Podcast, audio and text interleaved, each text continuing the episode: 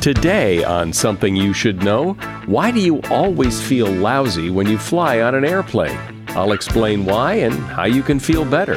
Then, why the advice to follow your passion you should probably ignore. The message I try to get to people, especially young people, is that there's no one job you are meant to do. So the pressure is off, and you can turn your attention to given the jobs available to me, how do I cultivate those into something I love? Also, did you know that Chinese takeout container isn't Chinese at all? And then there's a lot of talk today about big data, but small data can be more important. It's what helped turn the Lego company around. 2003, the Lego company was completely struggling to survive. In fact, they were close to bankruptcy. Today, they're not only number one uh, toy manufacturer in the world, they're also the number one brand in the world. All this today on Something You Should Know. Support for this podcast comes from Pluto TV. Need an escape? Drop into Pluto TV for a world of free TV. Stream hundreds of channels and thousands of movies and shows all for free. Yeah, free. No subscriptions, no fees. Binge on 24 7 channels of Narcos, CSI, Star Trek, and everything from hit movies to the latest news, comedy, live sports, and more. Download the free Pluto TV app for Android, iPhone, Roku, or Fire TV and start watching now. Pluto TV. Drop in. Watch free. Something you should know. Fascinating intel, the world's top experts, and practical advice you can use in your life. Today, Something You Should Know with Mike Carruthers. Hi, Merry Christmas, Happy New Year, Happy Holidays, and welcome to Something You Should Know. This is the time of year when a lot of people who don't fly a lot fly for the holidays.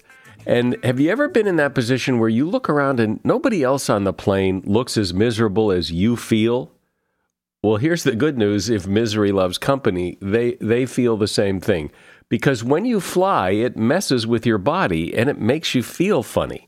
And it's a kind of feeling that you don't feel any other time except when you fly. For one thing, the dry air ruins your skin and makes it harder to breathe because it saps moisture from your lungs. And the air, the pressurized air, makes you feel bloated and gassy. Even though the air in the airplane is pressurized, the air pressure is still much lower than what you're used to at ground level. That lower pressure causes the gases in your gut to expand, and that makes you feel bloated and gassy. Gravity makes your feet swell. When you sit, gravity causes fluid to pool in your legs and feet, and when you sit for hours on a plane, it can make you feel very uncomfortable. So get up once in a while and walk around to pump that fluid out of your feet, or at least stand up and stretch. And not everybody has this, but I sure do, is when the plane lands, the descent makes your head and ears ache. If you have congestion in particular, that pain can be quite severe. The good news is it stops as soon as you land. So everybody is on the, everybody on the plane is just as miserable as you are, and that is something you should know. How many times have you heard the advice to follow your passion or do what you love and the money will follow? And it sounds good. I mean, how can you go wrong by following your passion? Yeah, well, but but wait a minute. It turns out there are some flaws in that advice, serious flaws actually, and it can end up landing you in the wrong job or the wrong career or or worse. Here to discuss this is Cal Newport, who's really studied this whole idea of follow your passion. His book is called So Good They Can't Ignore You. And uh, welcome, Cal. Start by explaining what's wrong with this whole follow your passion, do what you love, and the money will follow theory philosophy. Follow your passion is greatly oversimplified advice. Most people don't have pre-existing passions they can follow. What makes people love their work is a way more complicated set of factors. So, where did that come from? Why is that such a pervasive belief now, do you think? You can actually track the occurrences of the phrase follow your passion in English printed literature, it really has its heyday in the 90s and 2000s. Before that, you don't see it showing up that often. So it's actually a relatively new idea, not some ironclad fact that's been around for decades. And it certainly sounds good, doesn't it? I mean, it just it just has that feel about it that you know, if you do what you love, the money will follow. That's you know, that's another way of saying that, I guess. And and I, I think it resonates with people, even though, uh, as you're about to tell us, there isn't a lot of uh, facts behind it. I think the advice confuses two things. It is good, obviously, to feel passionate about what you do for a living, but that's a different proposition than saying following your passion is a good idea, because following your passion implies that the passion exists in advance, which just isn't true for most people, and that's where we get into trouble. And I've heard that from people. Say, you know, I, I, don't. You know, my passion is might be ballet dancing or something. I mean, how, uh, you know, I, I can't follow that into a career. I just like to go to the ballet. Yeah, the message I try to get to people, especially young people, is that there's no one job you are meant to do.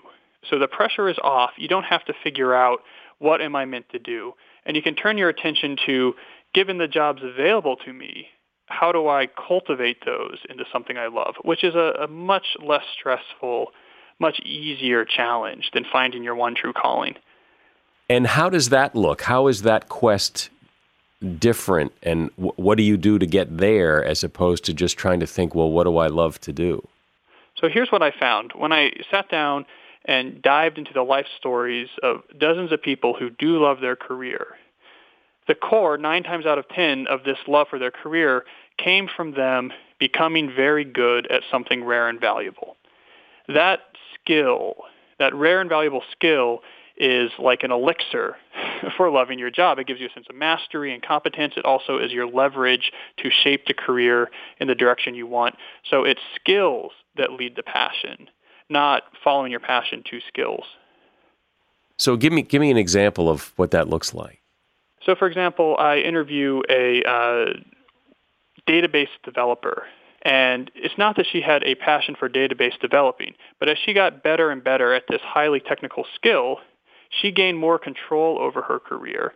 And she was able to shape a career in which she worked as a highly demand, in-demand freelancer maybe six months out of the year. And the other six months, she could go and travel and see her family for six weeks at a time in Asia. She went and got her pilot's license. In other words, she used a skill that she developed to build a career she loves, a career that she can feel passionate about. But it was the skills that got her there, not some match with a pre-existing innate predisposition. I remember hearing the advice from somebody, and I remember this because it just it happened to be true for me. That a lot of the time, if people can't think of what their passion is, think what they like to do back when they were about 12 or 13 years old. Have you heard that before? I've heard that advice, and, and I don't buy that advice because, again, it goes to this idea that we were meant to do something, and that's how you end up happy in work. This is not what the evidence shows from the scientific research. It's not what the evidence shows when you go out and talk to people who love what they do. Passion is something that is cultivated over time. It is not nine times out of ten something that exists before the work.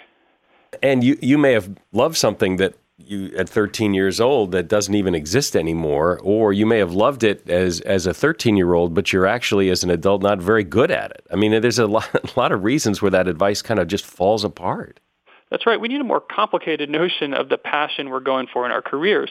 The hobby or interest of a 13 year old is not the same thing that, say, someone who is 50 years old and has a, a very engaging, fulfilling career feels right? The passion we're going for is a more sophisticated thing. It's not every morning you jump out of bed singing. It's more of a sense of fulfillment that you have competence and impact on the world, that you're making a difference. It's a much more complicated combination of factors, and it's something that's cultivated over time. It's not the sort of fairy tale of, I love being outside, so I became a park ranger and I love it every day. On the other hand, though, there are people who I think of lawyers as falling into this category of maybe when they were young, they loved the law and they developed the skills to be a good lawyer, and now they're a lawyer and they absolutely hate it. They hate being a lawyer. Um, and I suspect that happens a lot where people think they're headed in the right direction and then find out the same thing with people, say, who are going to be, you know, who love photography and think they've developed that and they're really good at it. Well, being a photographer and running a photography business are two very different things. Yeah, this is what I think is more useful about the way I think about building a compelling career because I say what you do is you get good at something valuable and then you leverage it to get the type of general traits in your working life that resonate with you. That is going to have a much higher probability of success than this more simplified view of, oh, I like this, let me go do it, then I'll love it. The research says people love their jobs not because it matched a pre-existing interest. They love their jobs because it has traits like autonomy and competence and impact and creativity. And running a photography studio doesn't necessarily going to get you those traits. For example, being a lawyer is not necessarily going to get you those traits. If you think about these general traits that make people love what they do and how to get them, you're going to have a much higher probability of ending up happy than following this sort of simplified script of I like this, therefore I'll love my career. It, it sounds like you're saying, you know, you'll you'll you sort of stumble into something, but how do you make it a little more deliberate than that? So different people, as they get into the workplace, pretty quickly see what type of general traits in their working life resonates with them. I talked to, to this young Harvard professor who has a very intense career, but for her, having an impact on the world was very important, and she leveraged her skill to be able to tackle big deal, important problems, fighting major diseases, these sort of things. Typically, people get a good sense pretty soon in their career for what general traits resonate with them. And once you know that, then you can go about systematically developing skills that are important in your field to use as your leverage, your leverage to gain those traits into your working life. But do you find when you look at the people that you spoke with and, and just from your sense in general, that it was that deliberate or people just kind of fell into something and it clicked? Well, what was deliberate for them, and what the important thing to be deliberate for anyone is, is that they wanted to get very good at what they did. They might not have known in advance how they were going to leverage that skill once they had it. So there was some stumbling and some serendipity there. But the core thing they went for is also the title of my book, to become so good they can't ignore you. That's the elixir that's going to grant you one way or another, probably not in a way that you can predict, but one way or another, a working life that is really meaningful to you. I'm speaking with Cal Newport. He is author of the book, So Good They Can't Ignore You.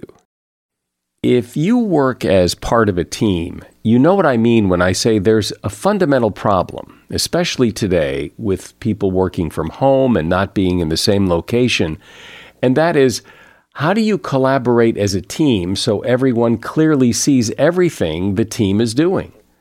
Well, Monday.com is the answer. Monday.com is an online management platform that brings teams together to collaborate, communicate, and work all in one place. No more scattered documents, software incompatibility problems, different systems. Monday.com is the one place where your teamwork happens. I've seen it. We're on it. You should be too, because it's going to make your life easier and more productive than ever. If it's working for our team, I can only imagine if you have a larger team, how great Monday.com would be. Monday.com connects with all the tools you already use Slack, Dropbox, Zoom, Google Calendar, Gmail, and that means all your work in one open tab. There are ready to go templates for your industry workflow, so you don't have this long ramp up time. You just dive in, start working, and then you can drag and drop and customize it so it works exactly the way you want. It's actually really cool. Every team should be on Monday.com. And to prove it, I want you to try it for free. So if you want your team to be more effective, visit Monday.com for your free two week trial. Support for this podcast comes from Wild Turkey Kentucky Straight Bourbon Whiskey. Let's tune in to their one on one with Jamal, a real bartender from Old Fourth Ward in Atlanta. I'm making you old fashioned today with Wild Turkey Bourbon 101. It just really stands up very well in a classic cocktail like the old fashioned. It has that perfect boldness. Wild Turkey. Wild Turkey Distilling Company, Lawrenceburg, Kentucky. Copyright 2020, Campari American, New York, New York. Never compromise, drink responsibly. So, Cal, do you think this advice of, of not following your passion necessarily in order to find a career that you love applies just to people starting out, or does this also apply to people who are maybe in midlife looking to switch careers? So, I think it can happen at any point. Right, I, I, you know, I wrote the book. I was thinking about people in my generation, people who are early in their careers, but I'm getting feedback from early readers that they're finding relevance because it just helps them At that point, clarify something they know because they've been in the job market for years. But it just helps them clarify and put into a framework what they already know. This is what's important. Here's how you get to it. Here's what doesn't matter. Sometimes it's just helpful to hear that so you know where to put your energy.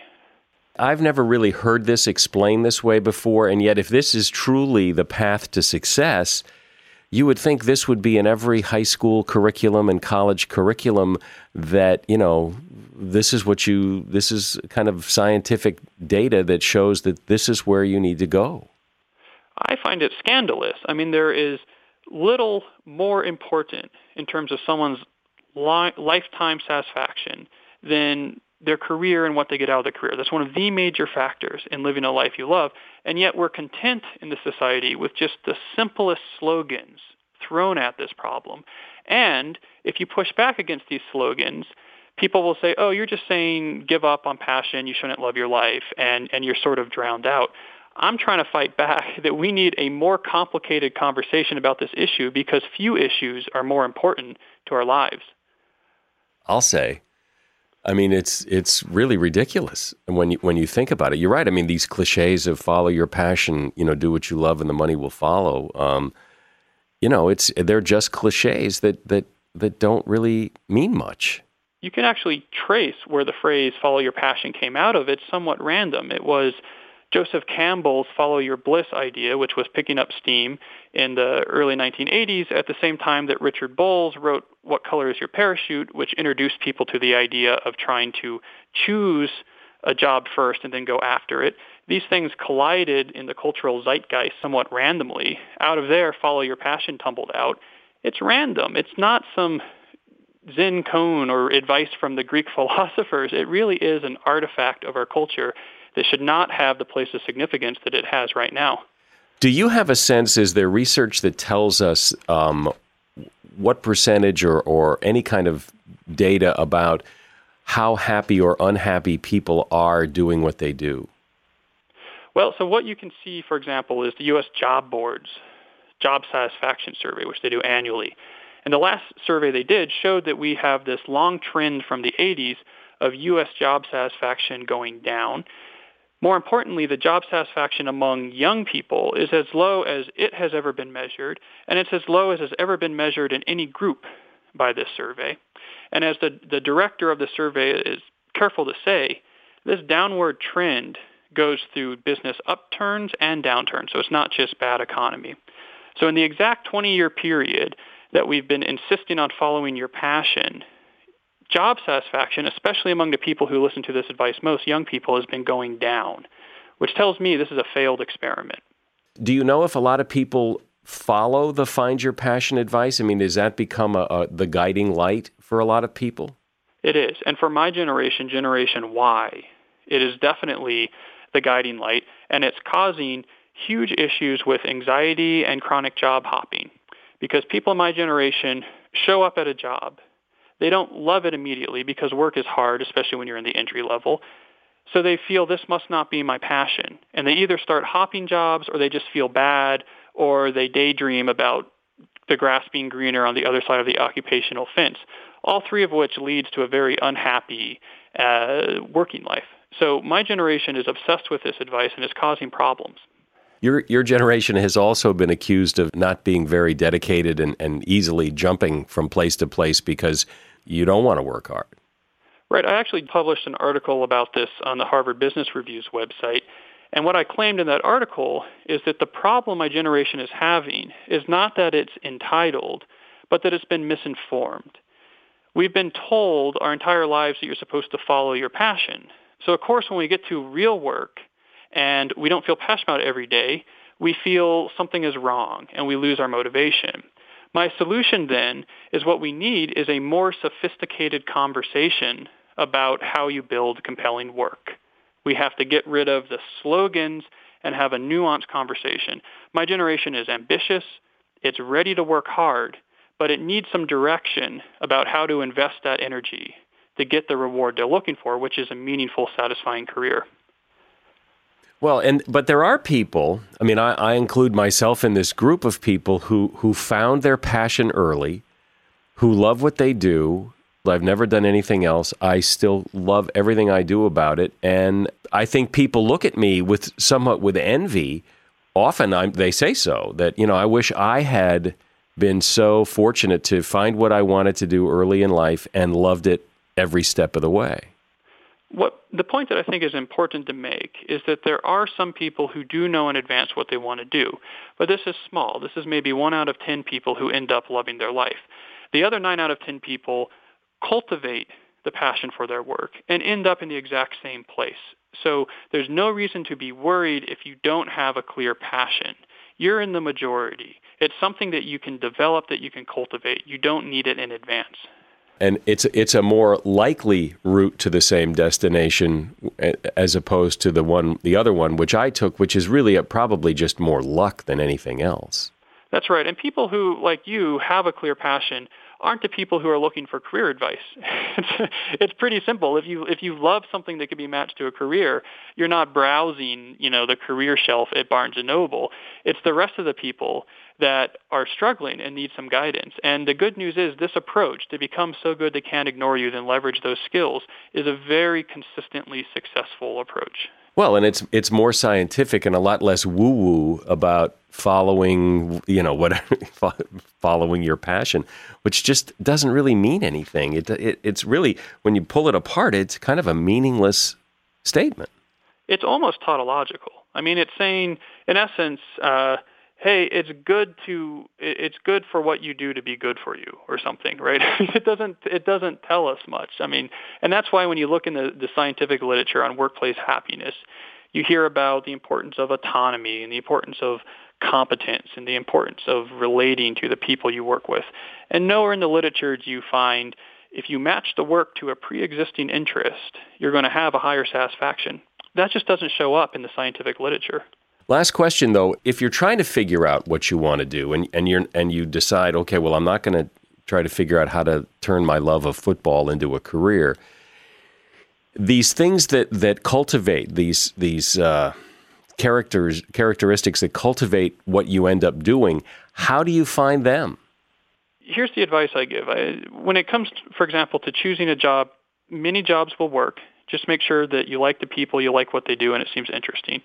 Once you're in the job, if you want to know what skills to develop, look to the stars in your field and get down to the brass tacks and say, what do they do well that other people don't? And that will tell you what skills are valuable. And then when you want to know how to invest those skills once you have them, well, that's where the self-reflection comes. What type of general traits resonate for you? Do you want lots of autonomy in your life? Do you want lots of impact in the world? Do you want creativity? Do you want to be seen as a master? See what resonates. Those three pieces come together, and the uh, the result is a working life that you love, something that can be meaningful to you. And as we head into the new year, maybe this all takes a little pressure off people who are looking at what career they should go into, what kind of work should they do, or what kind of job should they switch to. That it's not so much about your pre existing passion, you have other ways to figure out what career is right for you. Cal Newport has been my guest. He is author of the book So Good They Can't Ignore You, and you'll find a link to that book in the show notes. Do you own or rent your home? Sure, you do. And I bet it can be hard work. You know what's easy? Bundling policies with Geico. Geico makes it easy to bundle your homeowner's or renter's insurance along with your auto policy. It's a good thing, too, because you already have so much to do around your home. Go to geico.com to get a quote and see how much you could save. It's Geico Easy. Visit geico.com today. That's geico.com.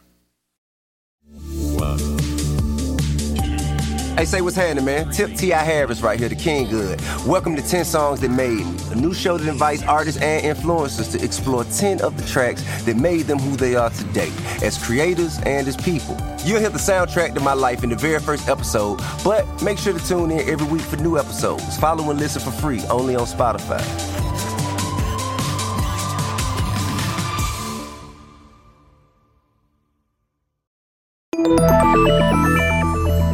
You can tell a lot by looking at the data. Big data is a thing. Big data tells us stuff and and it can tell us things about what's popular and what works and what doesn't.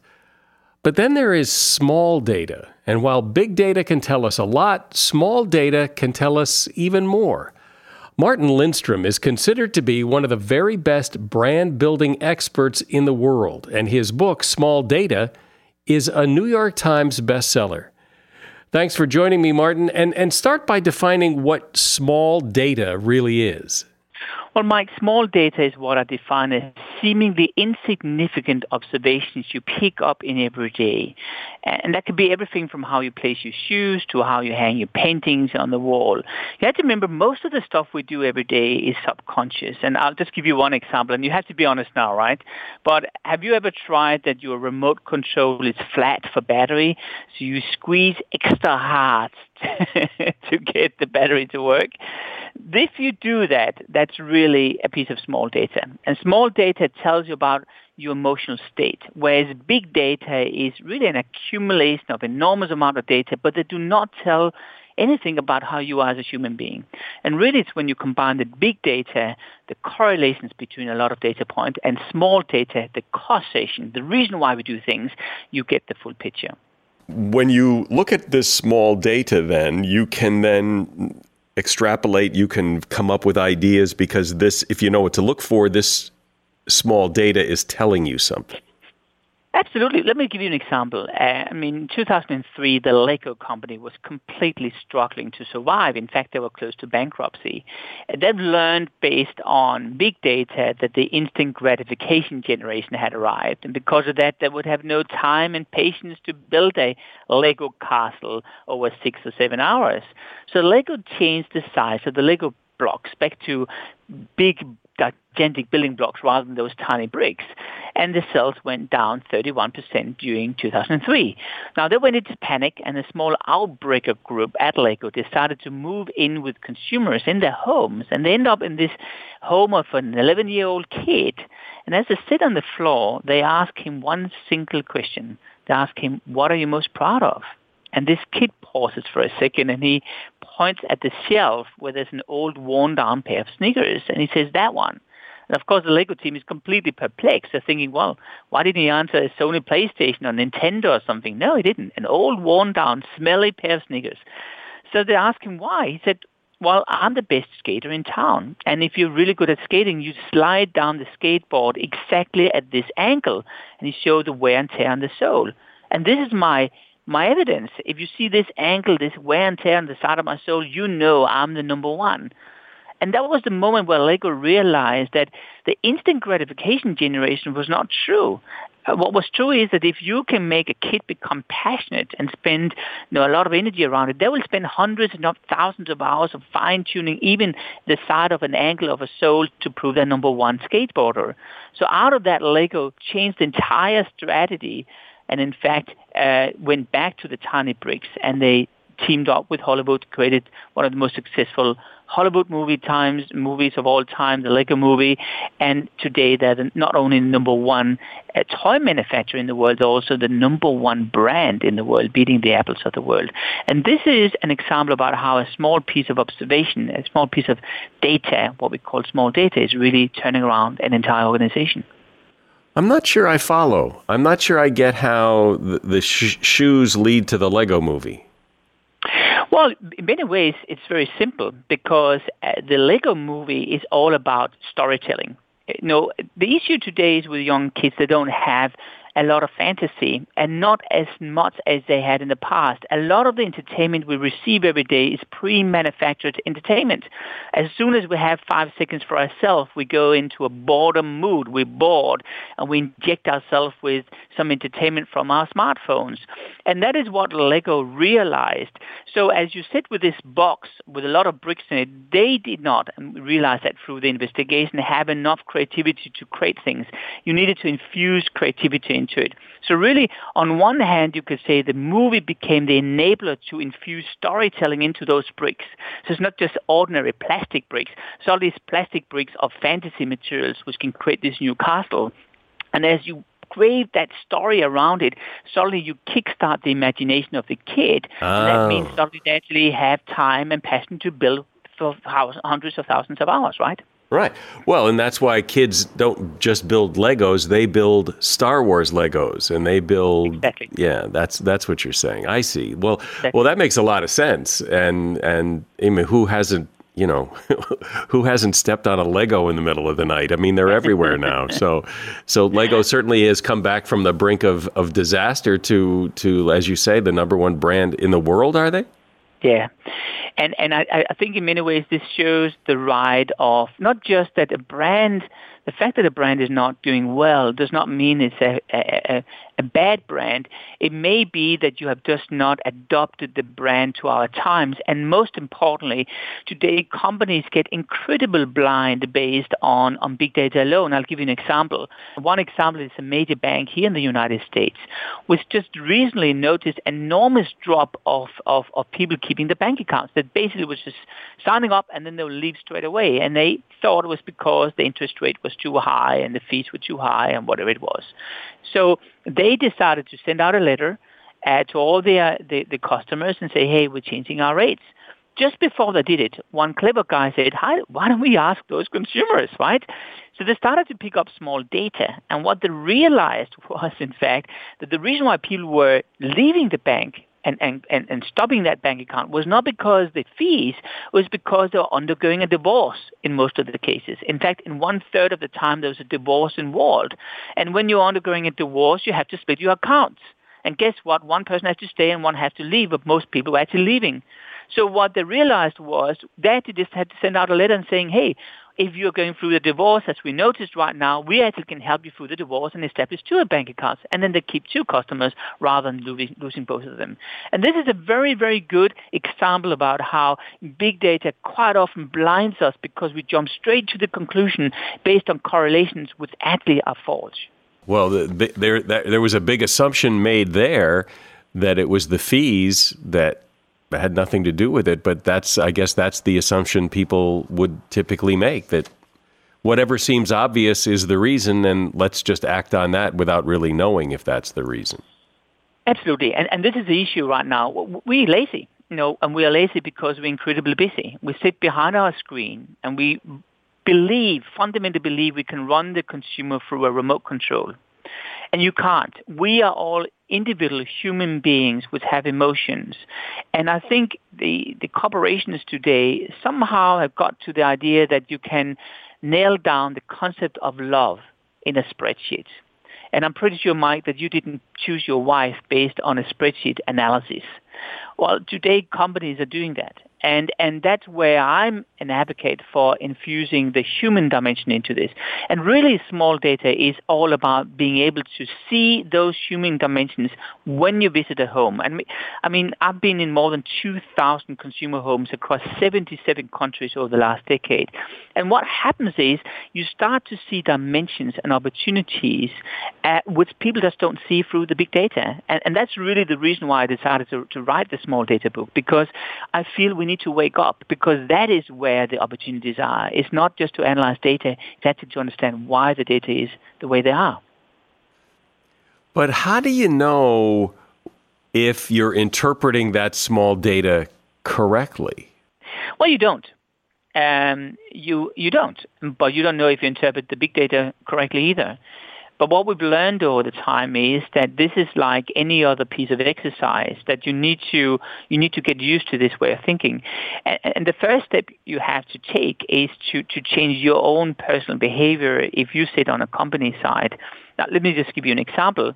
And Mike, you have to be honest here. If you sit in a bar and you're waiting for someone and the person hasn't shown up in time, what's the first thing you're doing?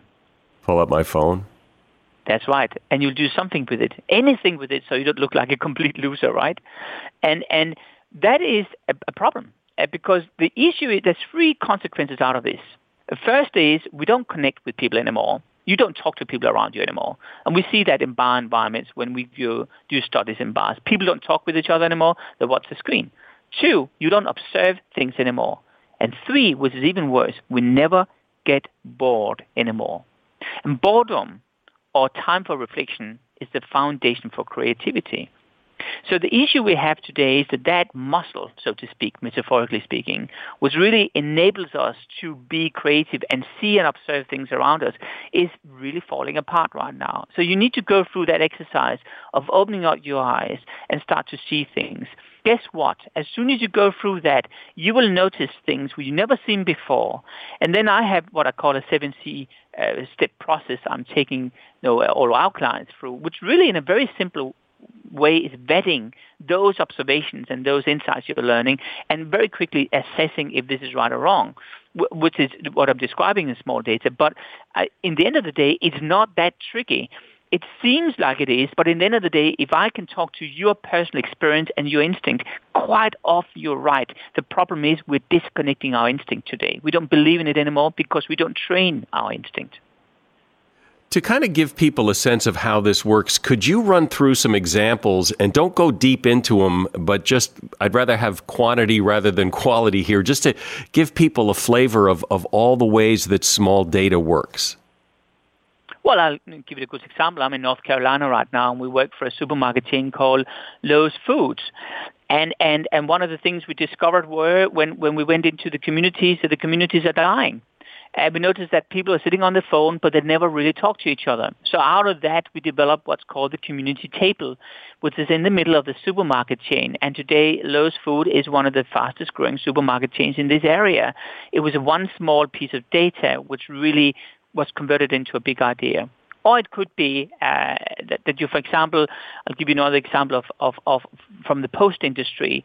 We realized in, in the post industry, and this is in Europe, in Switzerland, that that these people using the post, they kind of loved the post, but they felt they were letting them down and they felt they were letting them down because they're closing all those post offices, and the post offices were really the essence of what the community was standing for. And if there's nothing left in the post office and that's closing down, there's not a lot left. So what we did was to turn it around and said, hey, why don't we employ older women which actually have not a lot to do, but they're very passionate about the community and let them become their own post office owner. And they literally did that. And today there's tens of thousands of women over 65 years of age in Switzerland which are running their own post office from their own apartment. They have a little kit that just fold out every morning and then they are post office manager and they're actually doing this on a volunteer basis to keep their community alive. This was an, a small data observation made in homes in Switzerland. So these are examples about you find a little nugget, you, you basically verify it. Quite often you do that by using big data, and then you convert it into a big idea, which you then implement.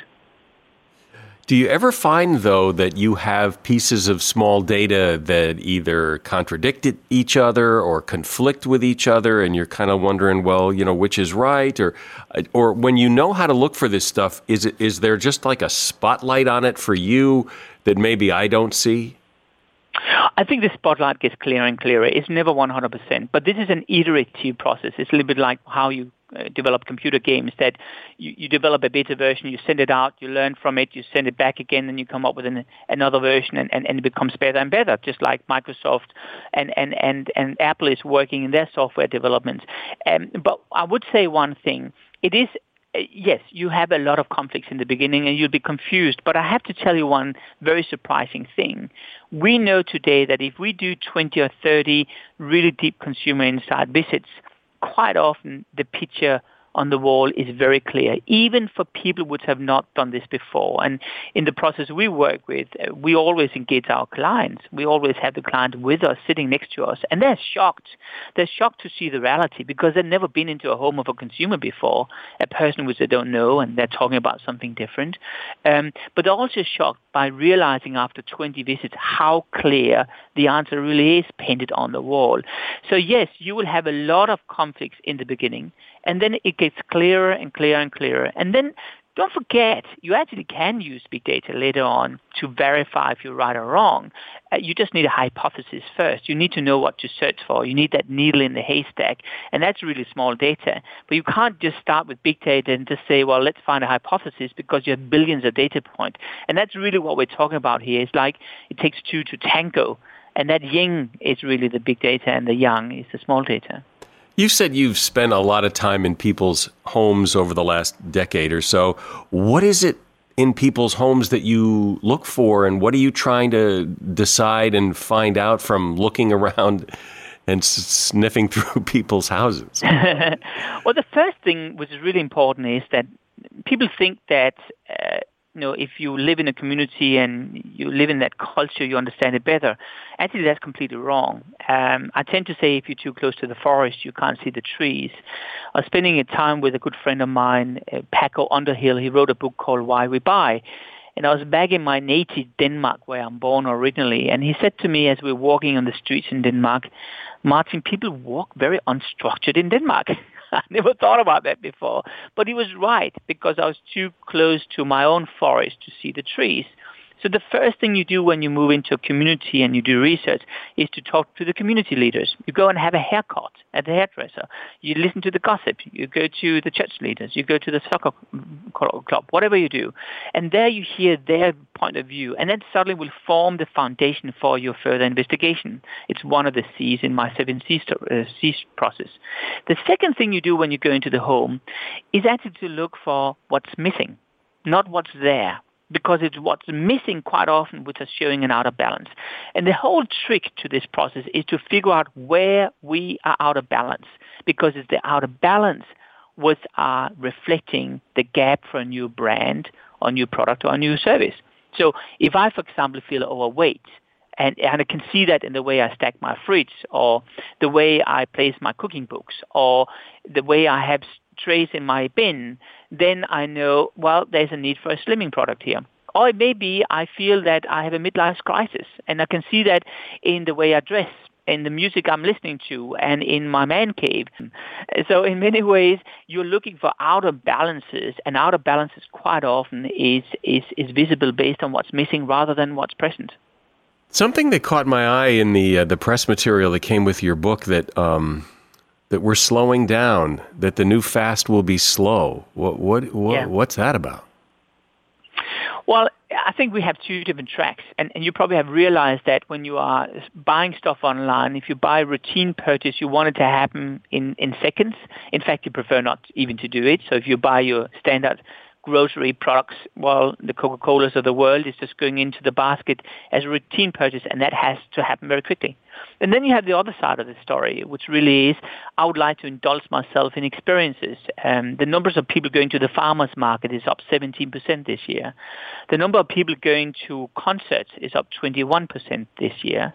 The number of people going to the theater is up in UK 28% last year we're going to cruise ships like never before because we want to have time where we can reflect, where there's no cell phones around us, and where we feel like a human being again. So you will have two different tracks. One is the fast track, which is routines, and one will be almost a dramatically reverse slow track, which is helping us to feel we're a human being again. Because here's the issue. We do not undergo transformation processes anymore. And let me just explain that for a second. You wake up in the morning, the first thing you do is to grab your phone. And yes, you use the alarm clock as an excuse for using your phone, but really you are checking your email straight away.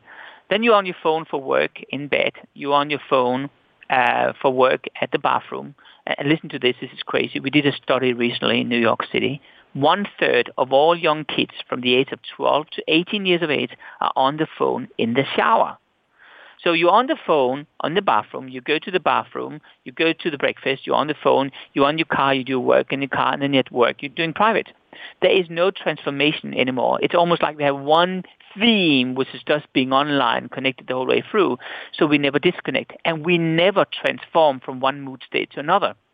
That's the reason why we don't shut down our computers anymore. We don't reboot them anymore because we don't reboot our brains anymore. And as we don't reboot our computers, we get slower, and so does our brain. So we're craving increasingly right now for breaks and for transformation moments. And that's the reason why we escape to those holiday destinations. And that's the reason why slow is the big fast. Well, what I like about this conversation is it makes you think about things in a whole new way and think about things you've never really thought before, and, and that's that's what you're really good at. Martin Lindstrom has been my guest. The name of his book is Small Data, and you'll find a link to that book in the show notes. Whenever you get Chinese takeout, no matter what restaurant you go to, it almost always comes in that same Chinese takeout box. And that that box has a really interesting history and it is pretty much an all American story. The way the box is folded was inspired by Japanese, not Chinese, Japanese origami. In 1894, Chicago inventor Frederick Wilcox patented what was then called the paper pail. It was a single piece of paper brilliantly folded into a leak proof container fastened with a wire handle. Fast forward to post World War II when people moved to the suburbs, the convenience of Chinese takeout food became very popular, and many restaurants used that paper pail as the best way to package the food. Then, in the 1970s, an American graphic designer painted a pagoda on the side of the box and an Asian inspired thank you on the top flap. Since then, that container has become the Chinese takeout container, even though it has never been used in China. And that's the podcast today. I'm Mike Carruthers. Thanks for listening to Something You Should Know.